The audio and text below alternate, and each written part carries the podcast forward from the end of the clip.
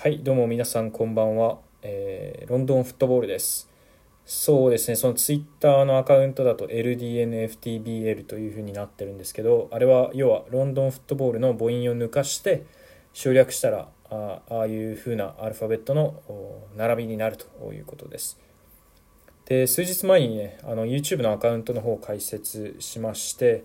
であっちは主にこう映像を使いながらロンドンのフットボールを皆さんに紹介していきたいなと思っているチャンネルでこっちのポッドキャストは、えーフットボールであったり、まあ、フットボールそのものであったりフットボールの周辺のものを、えー話したりもしくはゲストの方に来てもらって聞いたり、えーして、えー楽しむという目的で、え解説しています。で、まあ、これ第1回でね今まで自分自身もそのラジオを録音したりとかラジオに出演っていうことはほとんどなかったので1回だけさせていただいたことあったんですけどそれ以外はほとんどなかったので、えーなんというかうんなんか暗闇の中をこう手探りで進む感じになってしまいそうですが、まあ、ここでもいろんなフットボールの話を話話をできるだけこう盛り込んで、えー紹介できたらなと思っているので、えーぜひえ何回かだけでも聞いてやってください。お願いします。で第1回なので、えー YouTube の方であったり Twitter の方でしてなかったあ自分の自己紹介を簡単にしたいなと思います、まあ、自己紹介って言ってもね、えー自分のことも含めた、えー自分と関わりがあるフットボールであったりとかあ、まあ、今行ってる大学クラブをちょっと話していきたいと思っています。で今この録音しているのが実はポッドキャストのアプリじゃなくてアンカーっていうなんか素人の人がラジオを録音するのに結構有名なサイトらしいんですけど Apple Store に行って英語で ANCHOR っていう風に入れてしたらアンカー多分このラジオのアプリが一番上に出てくると思うんですけどそれダウンロードしていただいたらあのもうボタン1個で録音であったりとかあの編集？切り取って、えー貼っつけたりとか。あとは BGM を足したりとか。でここのアンカーのアプリ上に、まあ、フリーの素材もたくさんあるんで音は。それを貼っつけてもいいですし、えー実際に自分で好きな音楽を取り込んでもいい、まあ、いろんなことができるアプリでこれ本当に昨日発見したんですけどかなりやりやすそうだったんでこれで録音することにしました。でたくさん話してますが、まあ、もちろん無名の自分のところにアンカーから案件が来たわけでも全くなくただ単にこれ使いやすいよっていうことで紹介してます。というわけでちょっと今日の本題に入りたいと思いますけど、まあ、自己紹介といってもね結局名前も出さないし顔も出してないからそんなにたくさん知ることないかなって思ったんですけどフットボールに絡ませたら結構話すことあるんじゃないかと思って、えーまあその自分の紹介をフットボールに絡ませながらできるだけねそれで、え皆さんの興味を失わないように、えちょっと話していきたいなと思います、えまず最初にですけど名前の由来 LDNFTBL もうこれ話すまでもないですよね正直。まあただ単純にロンドンにいてフットボールが好きだっていう理由です。はい。で、まあ、ロンドンフットボールっていう風にそのままあのカタカナで書いてもよかったんですけどというか最初は本当はカタカナでロンドンフットボールって書いてたんですけどあまりにもちょっと見た目がダサいなと思ってアルファベットで、えそのままロンドンフットボールっていう風に、え変えました一回。したらあ実はロンドンドットフットボールだったかな。フットボールドットロンドンか。まあどっちか分かんないですけど全く同じ名前のウェブサイトがあるんですよ。ロンドンのフットボールクラブに、え焦点を当ててニュースを届けている。でそこと全く同じ名前であの大体ロンドンフットボールっていう風にアルファベットで打ち込んだらもうそれが一番上に上がってきて僕のアカウントもどこかわからないぐらい下になったので、それはちょっとやめました。で今の LDNFTBL で大文字にして、えーちょっとこっちの方がかっこいいかなみたいな。うん僕のセンスは大体あんまり合わないのでちょっと不安ですけど、えーまあ、そういうことで今の名前に落ち着いています。名前はねこれ大したことないからあんま話さなくてよかったかな。年齢は今25になります。今年ですね。今年25になりました。応援してるチームはうんイングランドだったらイングランドだったらフルハムですかね。多分一番近いっていうのが一番の理由であとは何だろう。なんかあのスタジアムに行った時にスタンドがかっこいいなと思ってすごくクラシックで木造でで確かロンドンの中だったら一番最初にできたクラブ一番古いフットボールクラブだったと認識しています。でそれで、まあ、その分歴史もあるしでサポーターの人もすごく優しいっていう印象が僕はあってそれで今フルハムですね。でやってるフットボールも、えー、自分のスタイルに近いというか自分があ、まあ、将来こういうふうにコーチングしたいなっていうプロになるもしプロになることができたら、まあ、こういうふうなあスタイルでコーチングしたいなっていうのと似ているっていうところで親近感も湧いて、えー、今はフルハムをちょっと応援しています。それでフルハムは今順位今日付で多分2位ぐらいかな3位かな。とりあえずかなり上で、えー、まあ、今年プレーオフ圏内は本気で狙っていけるんじゃないかなとちょっと期待しています。自動昇格圏内はもしかしたら厳しいかもしれないですけど、えー、6位以内には入れるんじゃないかと思っています。で日本のクラブでいうとどこだろうな。なんかいろいろ好きなクラブがあって正直1個に決められないっていうのが正直な感想ですね。うん、日本の J リーグのクラブもしくは他の J リーグ以外のクラブでちょっと応援しているところというと一つに絞るのが難しいです。というわけでそこはパスということで、えー、いきたいと思います。で今やってることなんですけどまあこっちにイングランドの大学に通いながら、えー、同時に4部イギリスの4部ですね。イングランド4部に所属しているクラブチームでスカウト兼、えー、リクルートメントアナリストえという形で活動しています。大学のちょっと話をまず最初にしたいんですけど大学で専攻している学部はフットボールコーチングディベロップメントという学部です。でイングランドはこういう感じでフットボール学部っていうのが普通に存在しているんですよね。こう例えば文学部経経済学部えー、っていう感じで、えー、サッカー学部フットボール学部っていうのがあ存在しているんですよね。で興味がある人はねあのイングランドスペースフットボールスペースディグリーっていうふうにもしくはアンダーグラジュエイトで、えー、検索したら多分 Google に20個ぐらい20個ぐらい大学のコースが出てくると思うんでもしえー、将来、えイングランドでちょっとフットボールの勉強したいなと思われている方がいらっしゃいましたらあそういうふうな形で検索していただければたくさん出てくると思います。で自分もそうやって調べて、まあ、今大学を決めた理由としてはあ、まあ、その大学の講師陣が実際にトップレベルもしくはアカデミーのレベルアカデミーのカテゴリー12っていう風な感じで分類分けがあるんですけどカテゴリーの1かもしくは2でコーチしていること、えー、近場にフットボールチームがあること。とかいろんなこういう条件で見て今の大学に決めました。であそうだ専攻の話だったね。そうフットボールコーチングディベロップメントっていうことをちょっと説明したいんですけどじゃあ僕が今ね取っている学部コースは何を学ぶかっていうとまずフットボールコーチングのところ。フットボールコーチングの方はコンペティティブなフットボールの側面を勉強しようっていう学面あ学部です、え、もっと噛み砕いて言うとここの学部、まあ、ここの部分の何て言うかなフットボールコーチングのスターティングポイントは勝つっていうところですね。トップレベル、え、もしくはプロのレベルで勝つっていうことが、え、頭に置かれています。これがスタートポイントです。で例えばですけどじゃあトップチームで勝つためにはアカデミーでこういう育成をしてこういう選手を育てなきゃいけないとかっていう話にもなったりしますしスポーツサイエンスの分野が必要だっていうこともありますし、えー、他には例えばですけど、まあ、年代別のコーチング理論であったり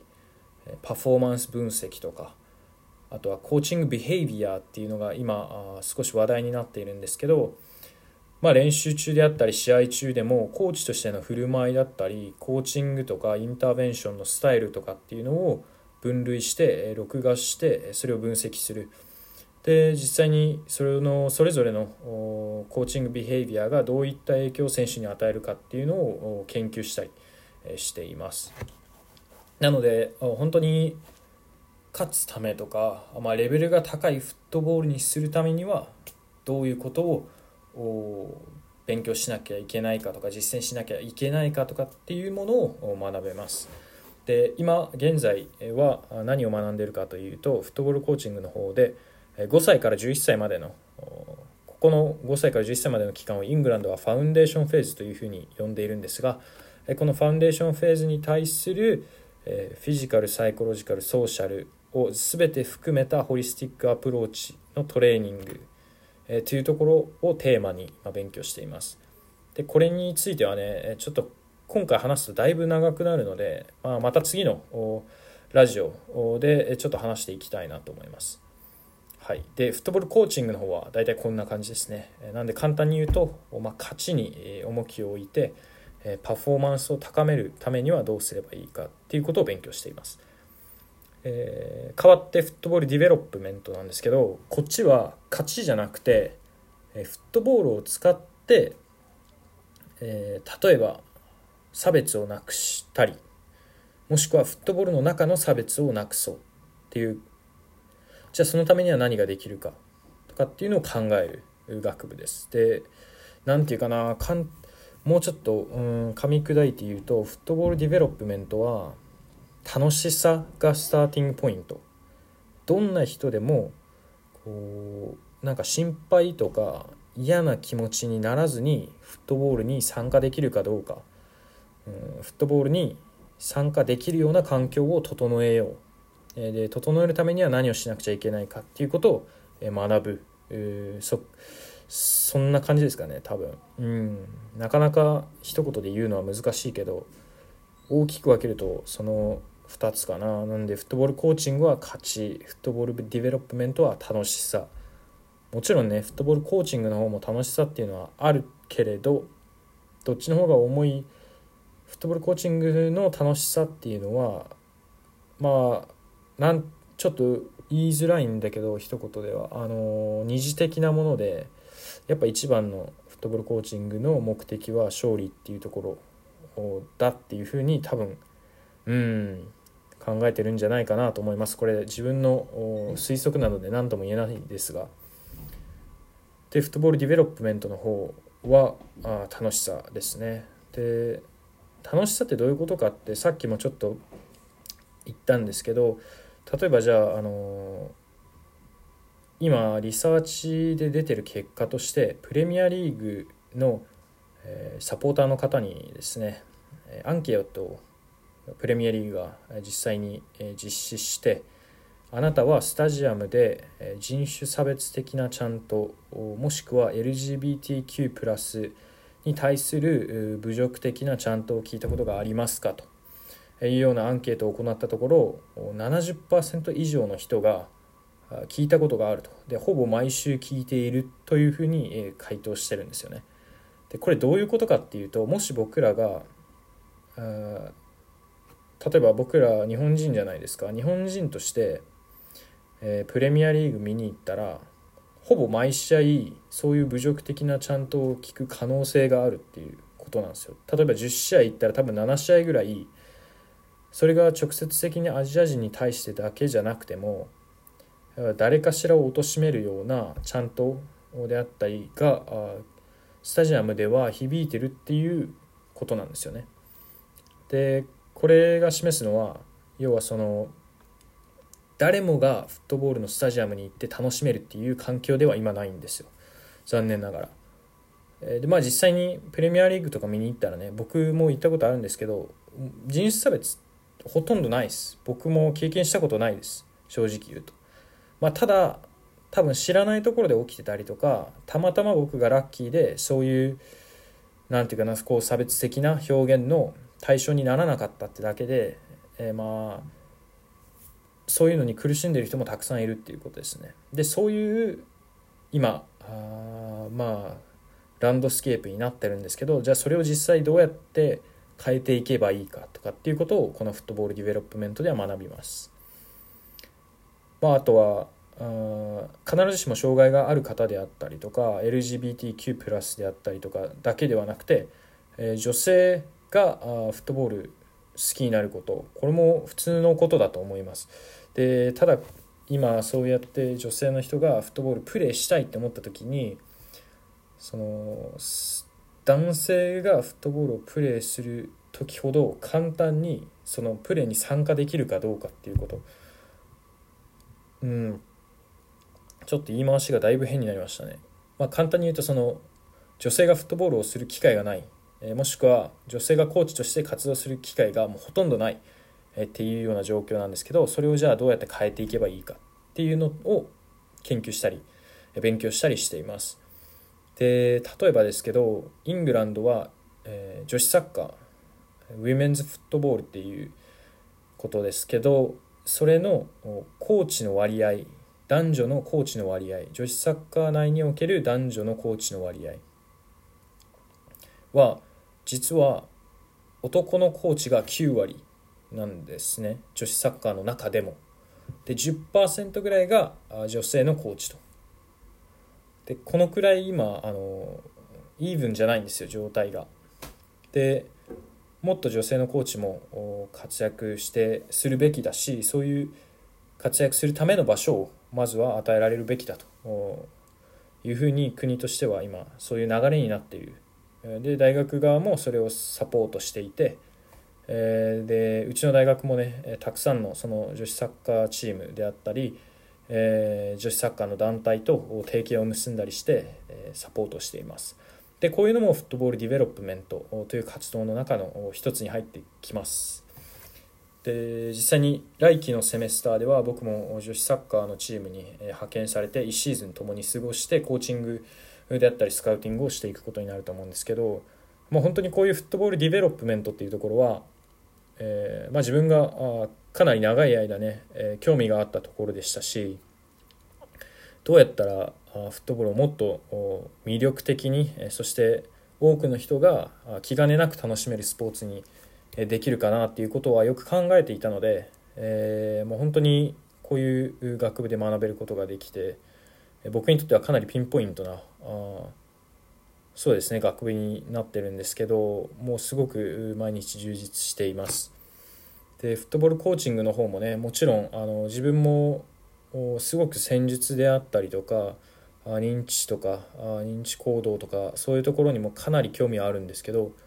うまあ、そのバランスの取り方 football coaching と development は僕はこれは 50%50% ぐらいになるように、え日々心がけて行動しています。どっちかが多すぎたりとかできるだけそういうのはないように、えー、まあ、この2つのコースに今取り組んでいるという感じですかね。なんで大学の紹介は、まあ、大体こんな感じですかね、まあ、今度いつか大学の紹介とかイングランドでフットボールを学ぶっていうことに関して、うん、なんかそれだけでたくさん話すことはありそうなので、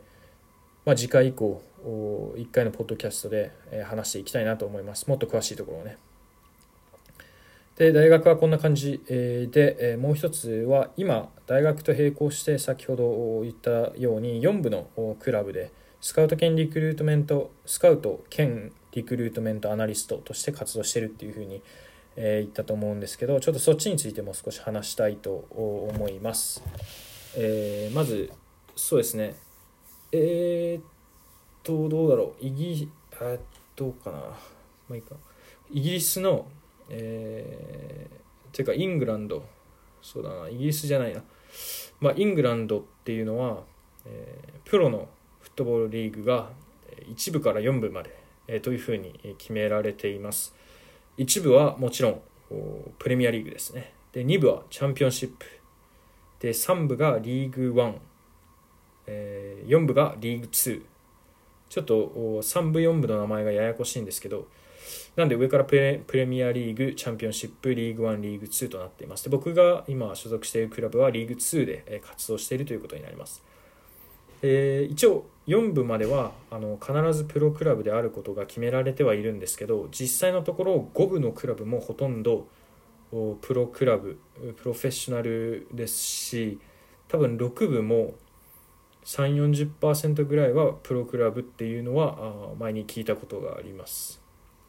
はいなのでフットボールだけで食べていっているということですねプロクラブっていうことは。うん。やっぱりその深さはすごいですよね。深さと広さと。それだけ多くの人がプレイヤーとして、えー、プロで食べていっているっていうのはちょっと驚きましたけどうんさすがフットボールの母国といった感じでしょうか。えー、そうですねでそのイギリスのイングランドの4部のクラブで今活動してるんですけどスカウトっていうのはあ、まあ、2つ役職があってスカウト兼リクルートメントアナリストなんでまずスカウトのことについて話すとスカウトっていうのは、もう本当に単純で多分皆さんのイメージ通りでクラブから指定された試合であったりとかもしくは自分が必要だというふうに感じた試合に行っていい選手がいたらレポートをクラブに送るといった形ですかね活動としては。でもちろんクラブ側から、あの、左サイドバックの選手を中心に見てきてくださいっていう風な感じでリクエストが来ることもありますが、まあ、大体の場合は、まあ、その試合の中で目立った選手のレポートを送ってくれっていうことが多いですかね。でたまにすごく、あの、なんだろうかなり細かいところまで設定されている、えー、リクエストが来たりするんですけど例えば4231でプレーしているチームの左サイドバックの選手でカウンターアタックでこういう動きをしてとか、まあ、かなり細かいところまで設定されているリクエストが来たりもします。でもう一つの方ですねリクルートメントアナリストっていうところなんですけどそのスカウトの人たちがいろんな試合に行ってレポートを書きました。でクラブはこれをデータベースにどんどん蓄積していくんですけど結局蓄積していったら多分半年ぐらいシーズンの半分ぐらいでもう1000近くになっていくんですよね。レポートの数が。でそうなると、まあ、1000全員をこうチーフスカウトの人が、えー、目を通すっていうのはほぼ無理なので、え、リクルートメントアナリストの方で、え、まあ、そこの部門の方で絞ります。さらに。で最終的に大体各ポジションに2人ぐらいなんで、まあ、22人とかもしくはたまに3人ポジションがいたり、えー、まあ、たまに3人1つのポジションに候補がいたりででもそれでも30人以内に、絞ります。でその絞る過程のところで、えー、まあ、モニタリングをしていくんですけど第1段階で、えー、ま半分ぐらいにまあ、絞ってもうこれは完全にあれですね。そのスカウトの人たちの目を信用してというかそのスカウトの人たちが、えー、こうこうこの選手をあなたは今までレポート書いてきましたがランクをつけてくださいみたいな感じでなるクラブもあればあ単純にもうリクルートメントアナリストの人たちがざっと500人ぐらい切って、え、そこからさらに選ぶっていうふうにするようなクラブもあって。まあ、本当にこの絞り込みのプロセスっていうのはクラブによって本当に違いますね。ではい、でその絞ったところでえさらにそこを何段階かに絞るところに僕は今参加しているという形です。えー、なので1試合を見てというよりはだいたい平均で6試合ぐらいは見てますかね1人の選手に対して。でそれで、えー、まあ、スタッツであったりとか平均のポジショニングであったりとか、えー、まあ強み弱みとかそういうのをこうレポートにまとめていってそのレポートをチーフスカウトの人に提出するといった仕事です。これは基本的に僕はもう Y スカウトでやってますかね。はい。6試合全部見に行ったら他の試合が見れなくなっちゃうので、スカウトの仕事も一緒にこなしつつってなるとどうしても Y スカウトで見ることになるので、えー、はい、大体映像を使って見ています。まあ、ただね、もちろんその映像がワイドアングルの時もあればあるのはあるんですけど大体があのテレビの映像なので、まあ、なかなかね、えー、1試合2試合見ただけだとほとんどアクションが映らなかったりっていう試合もよくあるので6試合ぐらいはせめて見るようにしていますでこの6試合っていうのはイングランドの代表の選手が2018年かな？2018年にイングランド代表のスカットに入っている選手たちは平均で6試合はスカウトされていたというスカウトの方からの情報があって、えー、一応6試合ぐらい見るようにしていますでこれは別にクラブから言われたとかいうわけではなくて、まあ、個人的にうんそんくらい見とけば自分も不安じゃないだろうと自信を持って情報をかけるだろうということでえ6試合見ています。はい、そうですね。なんで、スカウト兼リクルートメントアナリストというのは、まあ、こういうことを実際にやっています。で、ちょっと話すと、これかなり喉乾きますね。あと今、いる場所が、あの、なんていうかな、このセントラルヒーティングって言って、温水を、なんだろう、鉄に通して、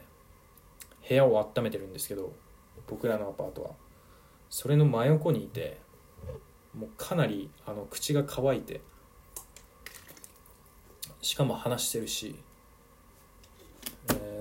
ちょこちょこ水を飲みながらの放送になりますがお付き合いください。えー、でまあちょっと次に話したいのはまず何で YouTube を始めることになったのかっていうのと、えーそしてポッドキャストこれを始めることになったかっていうちょっと理由を話していきたいなと思いますまずなんで YouTube を始めたのかいやこれはまあいろいろ理由あるんですけど、まあ、やっぱ一番シンプルにあのビジュアル的な側面を全然伝えることができないなと思って写真だけだと。やっぱフットボールってあの中田英寿さんの最近 YouTube で動画見た時に言ってたんですけど生き物で、えー、まあ、動きとかあのその場の雰囲気とかってすごい大切だと思うんですよね。でもちろんその場に行かないとわからないこともあるけど動画で音と映像を撮ったら、えー、分かることもなんとなくのこの感じとかは分かると思っていてまあそういうので、えー、YouTube で調べたところあんまりこうそういう動画がなかったので、えー、まあ、何かそういうところでね自分が助けになればいいなと思って解説しました。あと YouTuber は死ぬまでに絶対やってみたいなと思っていたので顔を出すかどうかはまだちょっと決めてないですけど今後はこういう風な形で、えー、もう今ポッドキャストでは声出してるのでね今後は YouTube の方もボイスオーバーみたいな感じで映像の上に声を乗っけるっていうことをしようかなと思ってます。で前回の動画はちょっと解説の部分が多分自分で、えー、白い文字で打ち込んでそれをなんか動画に貼っつけたみたいなだけだったんですけど、まあ、あれ時間めっちゃ取るしあのフォントとか揃えてるんですよね一応。でそういうことやったりしたらかなり無駄があるなと思ったので、えー、もう次回からは普通に声入れるか撮ってその後ボイスオーバーで声乗せるかっていう感じでやっていきたいと思います。えー、でポッドキャストを始めるきっかけまあ始めたきっかけっていうのはちょっとこれ話長くなるんでうんまあいいかどうせラジオだしね自分のやつだし、えー、ポッドキャストをちょっと始めることになったきっかけを話す前に、えー、こっちのイングランドのフットボールの何て言うかなさっきからランドスケープって言うんですけどランドスケープってなんかこうなんだろうなんて言えばいいんだろうこう今こんな感じだよみたいな。イングランドはフットボール今こんな感じだよみたいな。だいぶアホっぽいけどまあそういうことです、えー、こんな状況ですよみたいな、えー、ことを指して言ってます。でこんな状況ですよっていうのはちょっと話さなきゃいけないなと思っています、えー、日本に行った頃も僕サッカーすごい楽しんでたんですよね、えまあ、サッカーの雑誌もよく買っていたしこう例えばサッカー批評とかフットボイスだとかも習慣の時から毎週買っててあれもすごいかっこいいなとかいつか書いてみたいなとか思ってたんですけど、まあ、それ以外もねあのコサルとかよく行ってたし2014年のブラジルワールドカップの時はなんか東京に出張のブラジルカフェみたいなのができてそこもわざわざ行ったりして最近だとあれかなパリ・サンジェルマンのカフェとかオープンしててあれもちょっと今度日本帰ったらねぜひ行ってみたいなとか思ってて。で日本でも僕は結構サッカー自体すごい楽しんでたんですよね。ででそれでまあただ自分の中でもうちょっとこうサッカーの勉強したいなと思ってイングランドへ留学することを決めたんですけどこっちに来てびっくりしたのはあの自分が思っている以上にというかまあこう自分が思っている以上にって言ったらちょっと失礼なのかな。ただもう予想をはるかに上回るなんていうかイングランド人のフットボールの楽しみ方。その楽しみ方の多さこれにすごく驚愕したんですよ。最初にこっちに来た時に。もうフットボールの試合そのものはみんなそうですけどそれを取り巻く環境であったりとかあそういうところそのフットボール関連のエンターテインメントがあこっちに数えきれないほどあるなと。もうとりあえずそこ、うん、そこをまず僕はもうあの驚きました。そこに。こんなにフットボールっていろんな側面があるのかとかこんないろんななんていうかな分野が入ってるのかと、まあ、この理由の一つとして多分ですけどあのこっちイングランドだとフットボールって社会のハブみたいなこう僕らが例えば僕とかは中学の時はジャンプがハブやったんですよ。ハブっていうのは要はそれを中心に会話が広がってたりとか友人の輪とか友達の輪が広まってたり。なんで僕が中学校の頃はジャンプであったりとかモンハンであったりとかまあウイイレもそうだったしサッカーもそのうちの一つといえば一つでした。ただそんなにたくさんの人とつながれたわけではなかったです。でイングランドでは要はフットボールがそのジャンプであったりモンハンみたいな感じですごく触れてる人が多いですよね。なんで多分いろんな分野の人たちがフットボールについて話していてでその中でも興味のある人たちはフットボールの中に自分の得意分野を持ち込んででそれで、えー、今みたいにこうもう何て言うかなどこもどこが境界線かわからないぐらい今フットボールって広がっているっていうような状態になったんだと思います。でスペイン人のコーチの人がフットボールって expansive sports っていうふうに言ってて expansive っていうのは拡大していくようなどんどん広がっていくようなスポーツということですね。なんで今僕が言ってたようにそのイングランドで、え、違う分野の人とかあフットボール分野フットボールの分野以外の人たちがあフットボール以外の分野か。だいぶ日本語が危ういですけどうん、ただ僕そんなに英語ができるわけでもないんでちょっと言葉を喪失しそうで怖いですね。まあそのフットボール以外の分野の人たちがフットボールの中に入ってくることによって、えー、そういうのが起きてるんじゃないかなと。そうやっていろんな分野を広げていってフットボールっていうスポーツそのものが拡大していくっていう、うん、そんなイメージだと思います。で この楽しみ方っていうのがポッドキャストを始めることになった原因の一つでもちろんその読んでフットボールを読んで楽しむっていうのは日本でも雑誌であったりとか最近ではマッチでプログラムとかもそんなにたくさんページ数はないですけど始めてるクラブ増えてきましたよね。J リーグでも。うん、でそういうのがあると。読むところに関してはあもちろん引けを取ってないなと。すごく質が高い、えー、僕ら質が高い記事を僕らは幸運にも見ることができていますし。ただその話して聞くっていうところでラジオであったりとかポッドキャストで日本でサッカーを聞いたことってほとんどないなっていうふうに感じたんですよ。でこっちに来て、えー、まあ、英語をちょっと勉強したいなっていうふうにすごく感じたので大学に入ってみるとやっぱ今までなんかね語学学校だと自分って英語できるんだなっていうふうに感じていたのがやっぱ周りがフルのイギリス人になるともう全くかなわないわけですよ。だからちょっとそういう環境の中でもう少し自分の英語力伸ばしたいなっていうふうになった時にラジオラジオだと。話すことは、まあ、もちろんそのクラスメートであったりとか先生と話すことはできるけど聞くっていうことに関してはあの自分でもかなり時間注げるなと思って、自分が一人の時でもね相手がいなくても。でちょうどポッドキャストを聞き始めた頃だったのでもうラジオで行こうと思ってラジオでフットボールっていう風に英語で打ったらもう何千とプログラム出てきたんですよ。あんまり比べたくないけど俺日本にいた時にサッカーで調べたら2つぐらいだった。サッカーに特化したラジオっていうのは。でこっちに来てイングランドでフットボールっていうふうにポッドキャストで調べたらもう何千と出てきてしかもクラブごとであったりとか新聞社ごとであったりとかテレビ局ごとであったりとか女子サッカーであったりとかもうあの国際試合限定であったりとかチャンピオンズリーグ限定とかもうそういうそのジャンルがもう多岐にわたってるわけですよフットボールの中でも。でこの文化ってすごく面白いなと思ってでここの部分ってまだ多分日本のサッカー界に取り入れられてないなと思ったので、えー、ポッドキャストを始めてみましたなんかすごく壮大な感じですけど単純にまあこういうラジオがあってもいいじゃんっていう気持ちで始めてます。話して聞いてフットボールを楽しむっていうのも、まあ、一つの楽しみ方だよなと。でこういうのがどんどん広まってって、えー、それがまあ公式なあラジオ番組でもいいですし非公式な僕みたいなアマチュアのラジオ番組でもいいとは思うんですけど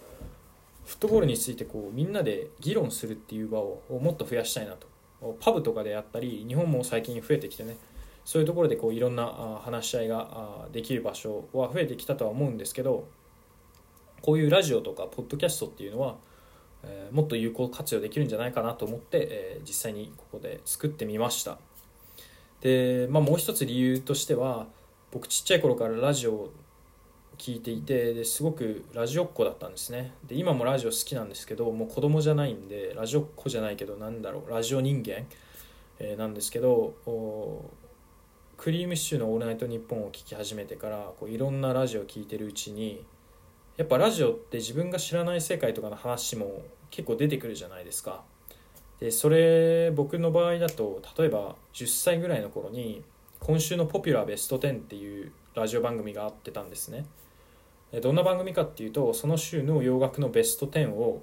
ランキング形式で紹介していってで6位と5位の間にランキング外の例えば来日しているアーティストの特集とかをしているような番組だったんですけどすごくシンプルな構成ですよね。でただそこのラジオ番組がもう四六時中洋楽を流していてあれいつだったかな？金曜日の10時だったかな？ちょっともう覚えてないんですけどで多分もう番組も終わっちゃって終わっちゃってるんですよね。でそれで僕すごく洋楽に興味が出てもうめちゃくちゃその後のめり込んだんですよ。お小遣いとかバイト代とかほとんどそれに使ってたぐらい。まあでも大体そんなもんか。ハマったらみんな。うん。まあとりあえずその時すごいハマってたっていうことなんですよ。でもちろんね音楽と比べるとフットボールってなんか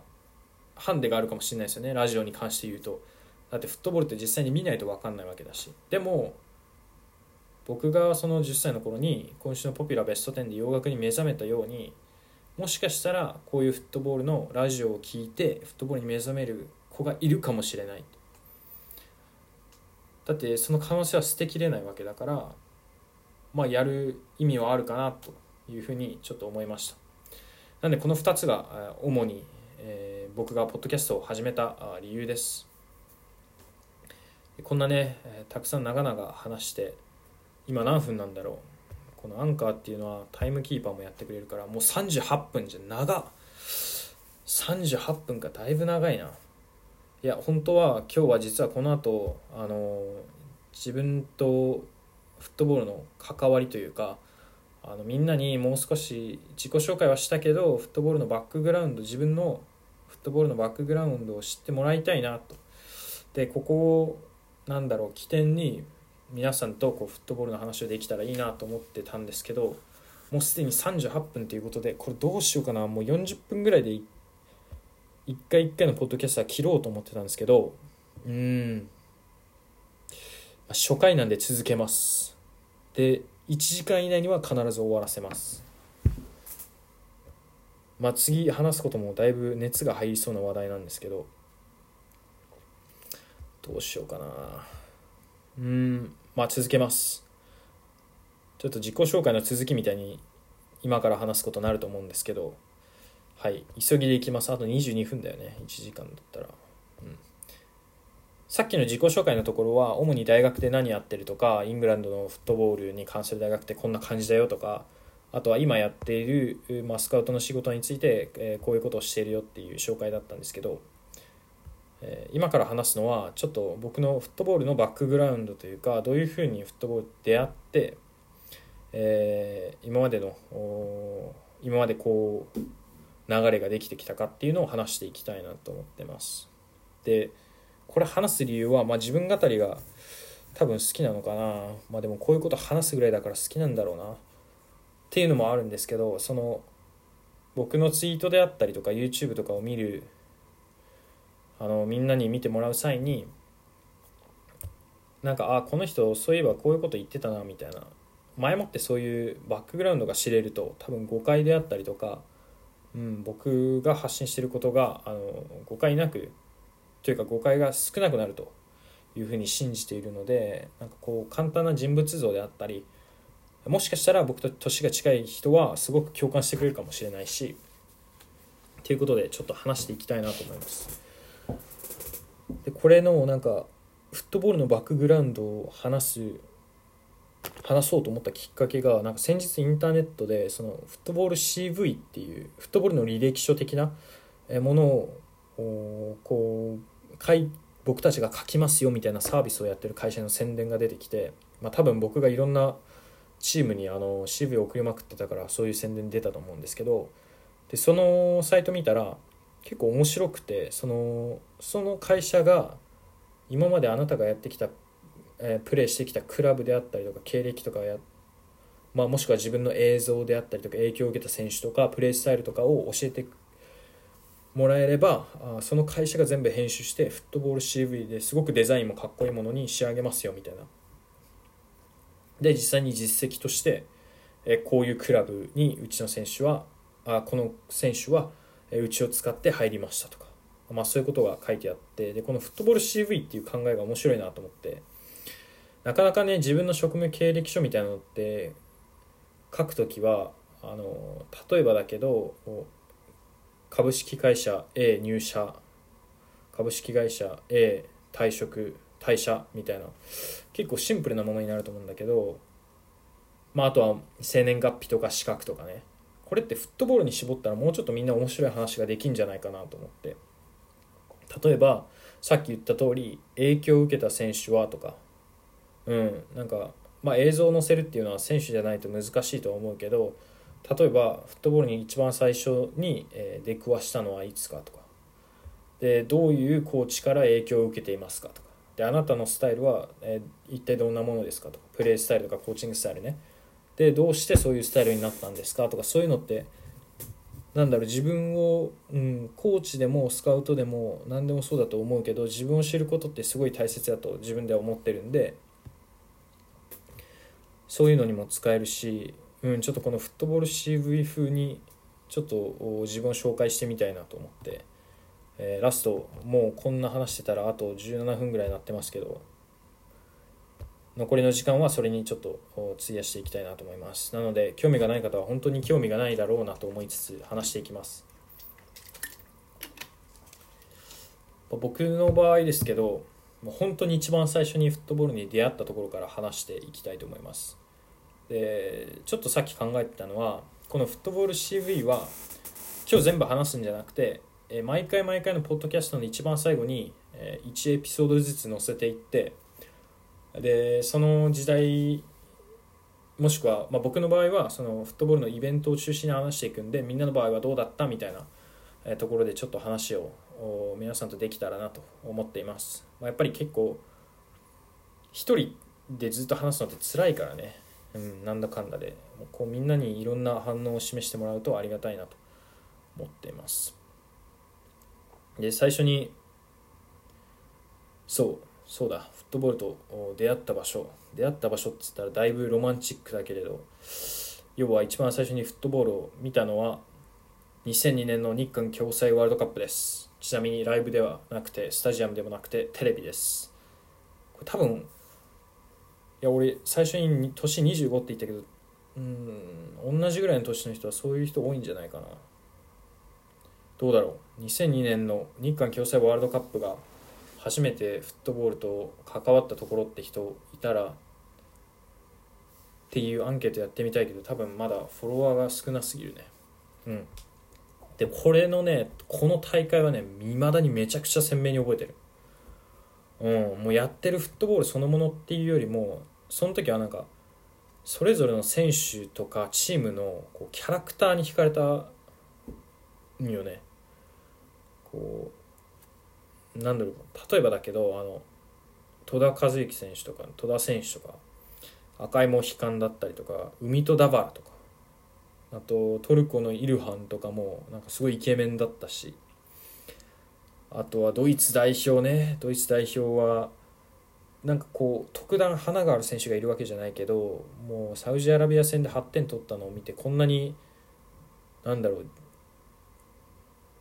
ううんなんこんなに強いチームあるのかみたいなこんなに相手を蹂躙するスポーツなのみたいなちょっと震え上がったの覚えてますけどね。でそれにブラジルが勝ったっていうのもすごいビビったしあとはセネガルとフランスねこの前回大会王者フランスに対してセネガルが勝利したしでその時のその試合だったと思うけどジダンがなんかこけてそのねこけた映像が何回も何回もテレビでリピートされて解説者の人が前回王者撃沈ジダン救うことができずみたいなジダン輝けずみたいなで僕はもうそれまではサッカーとかフットボールで見たことがなかったんでこのジダンっていう人本当にそんなすごいんだろうかなってうん、ちょっと疑ってたんですよねその時は。まあ、2006年のワールドカップとかその後にいろいろビデオ見て半端ない人だっていうのは理解できたんですけどそうっていうところでこうなんかそれぞれの選手とかチームのキャラクターが引き出されてて引き立たされてるだっけ？ん？なんて言うんだ？日本語の専門家の人いたらちょっと教えてもらいたいんですけど引き立たされてる？引き立たされてる？だいぶバカが、あのか見え隠れすると思うんですけど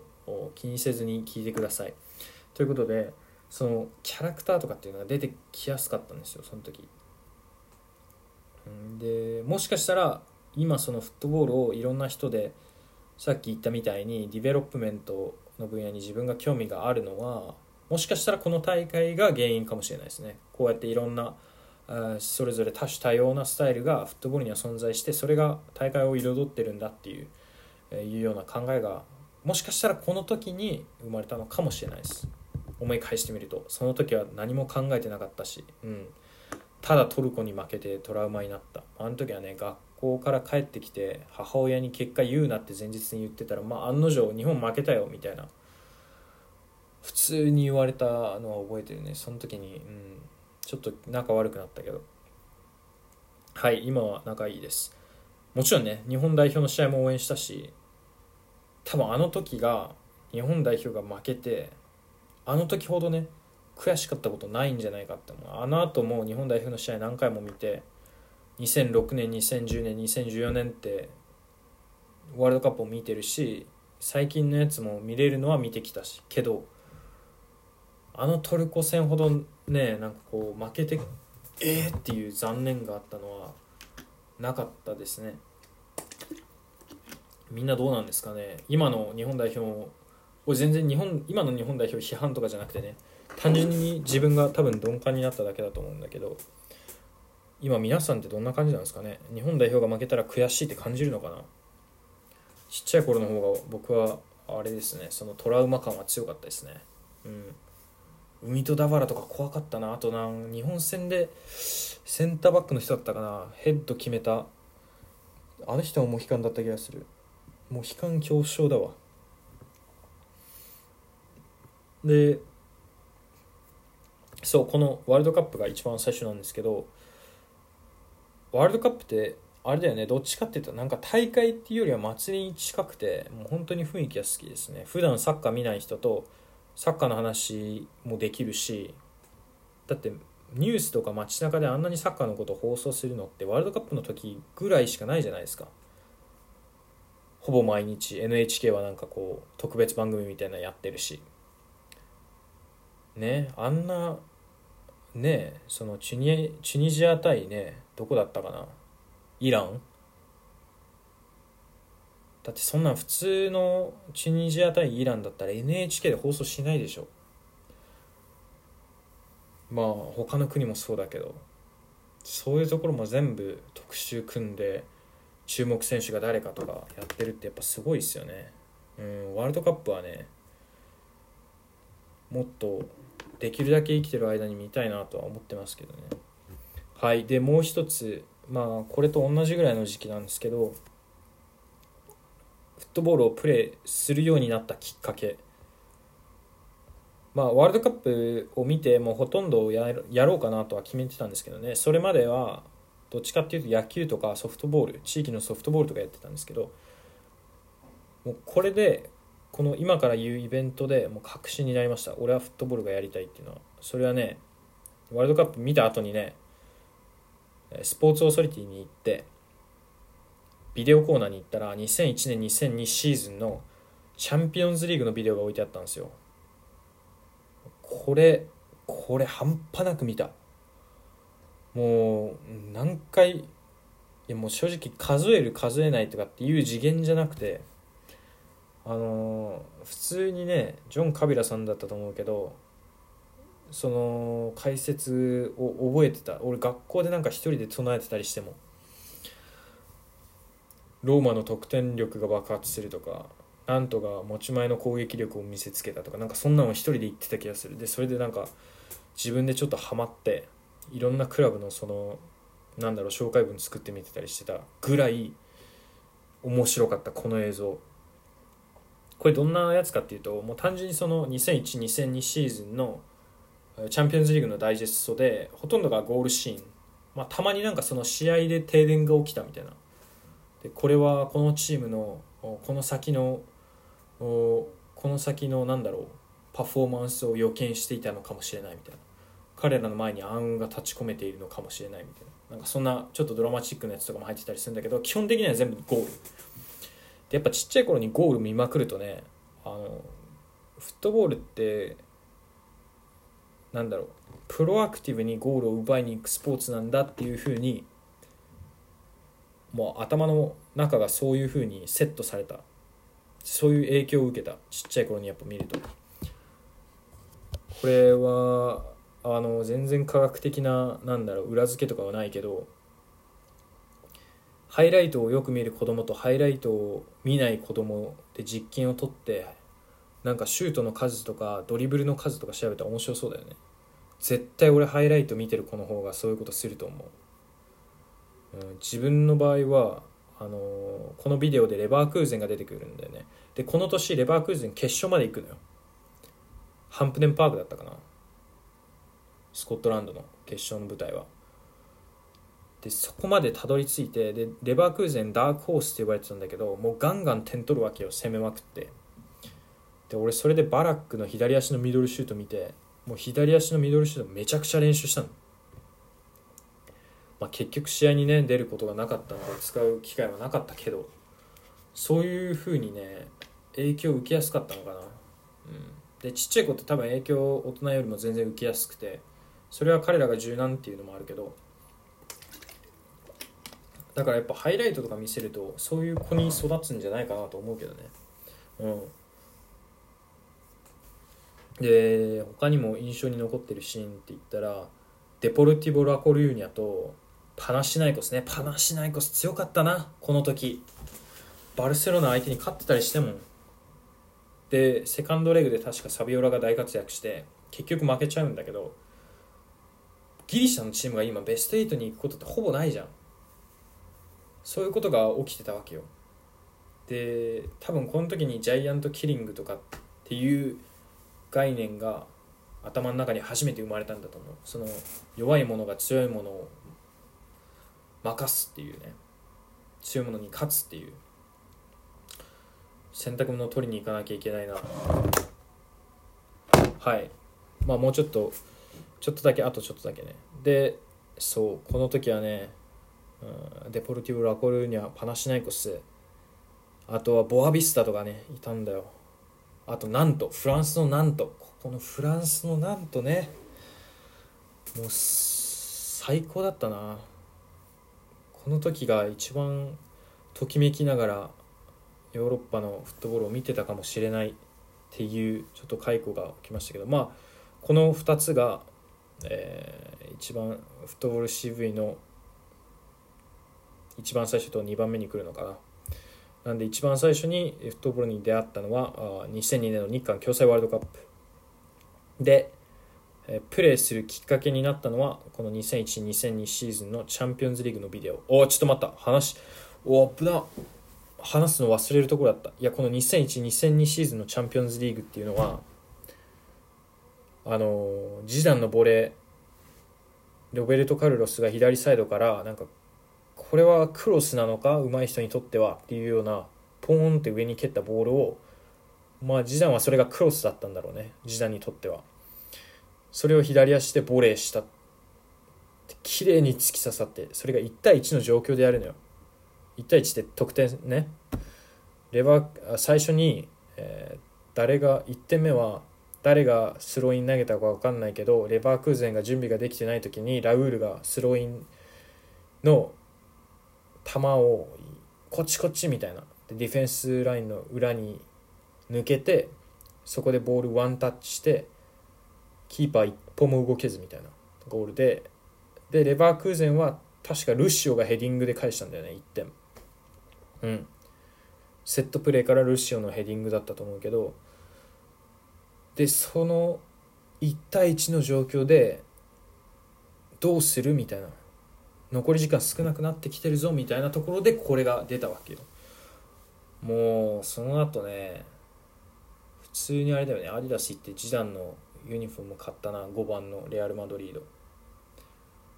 でまあうちのねサッカーチームは赤色のシャツっていう風に決まってたんで結局それを着ることはなかったけどサッカーしてる時に。で中学になったらさやっぱ背伸びるからもう着れなかったけどね、うん、でもいまだにあのなんだろうあのフォントのあの時代のあのフォントの5番を見ると買いたくなっちゃうね。っていうぐらい時短のボレは衝撃的でした。これ自分一人で話すよりも絶対この大会を見た人たちと話した方が面白いよね。うん、というわけでこの2つのイベントを自分のフットボール CV、えー、ということで、えー、紹介しました。で、えー、さっきも言ったように次回以降こういう感じでいろんな思い出とかを1個ずつあのラジオの最後の方に付け足していきたいなと思ってます。はい。で、今はもう56分、57分にちょうど今なったところで、まあ、1時間以内に切るかもうそろそろ終わるけど、まあ、こういった形であの自分が話したいことだったりとかもうその時ポンって思いついたこととかをどんどん話していこうかなと思ってるのでちょっとまとまりがない話に聞こえるかもしれないんですけどいつかはねこうゲストの人とか呼んでえもうちょっと、うん、何て言うかなサッカーとかフットボールの奥深くのところまで話したらいいなと思ってますでこういう話して聞いてフットボールを楽しむっていう文化、うん、それがもっと盛り上がって、えー、日本でもサッカーの楽しみ方が増えていけば増えていけばいいなと思ってやってますはいというわけで第1回のポッドキャストでした。で、ポッドキャストの名前全く決まってないですけど、まあ一応ロンドンフットボールのポッドキャストっていうそのまんまでやっていきたいと思います。はい、えー、今ロンドンは9時8分ですが夜な夜のね。今日本は多分朝の6時8分。今これアップしても聞く人はほとんどいないと思いますけどアップしたいと思います。はい。じゃあまた第2回でお会いしましょう。それでは。